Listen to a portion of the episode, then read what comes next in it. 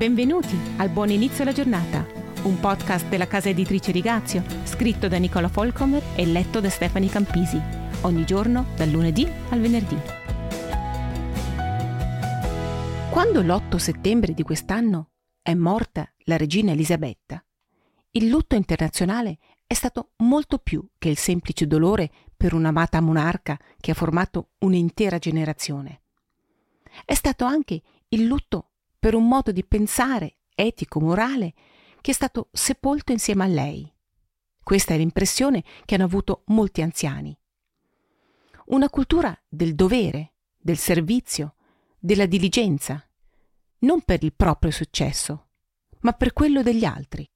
It's not about me. Non si tratta di me. Era il suo motto nella vita. È rimasta coerente fino alla fine non nascondendo che la sua fede cristiana era la fonte della sua forza. La sua vita è stata una chiara dichiarazione contro uno zeitgeist moderno il cui motto è prenditi cura di te stesso e che produce una generazione di narcisisti. Tuttavia, questi ultimi non sembrano essere tanto felici nella loro ricerca di realizzare i propri sogni. I narcisisti amano il ruolo di vittima. Molti dei ricchi e dei belli di questo mondo ce lo dimostrano. Le dive e gli eroi di Hollywood che siedono nelle loro ville da milioni di dollari, commiserandosi, lamentandosi delle loro vite difficili. Anche in questo caso non c'è nulla di nuovo. Abbiamo già visto come il re Saul amava il ruolo di vittima, anche se il mondo era ai suoi piedi. Caino si sentì discriminato da Dio. Acab si sentì ferito e maltrattato da Elia.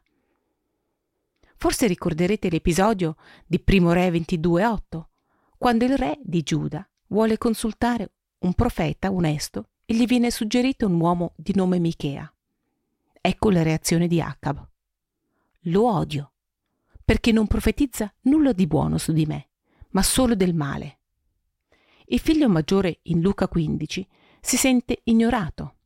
Ebbene, questa frequente lamentela del povero me non è altro che un'abile tattica per allontanare da noi la responsabilità del nostro comportamento, in modo da non dover cambiare, da non dover lavorare su noi stessi. La mia verità.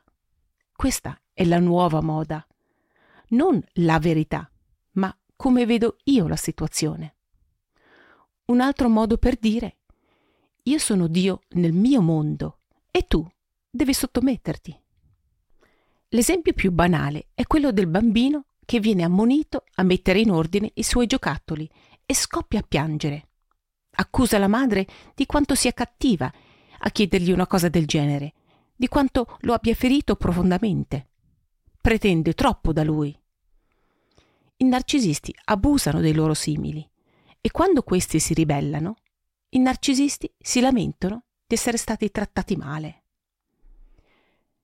Questo bambino c'è ancora in me. C'è anche in voi? Io cerco di accorgermene non appena sorge in me il pensiero come può? Oppure come è cattivo? E poi cerco di riflettere con obiettività se questa percezione è vera o se si tratta solo della mia verità. Che Dio ci aiuti a vedere il mondo con i suoi occhi. Ciao, a domani.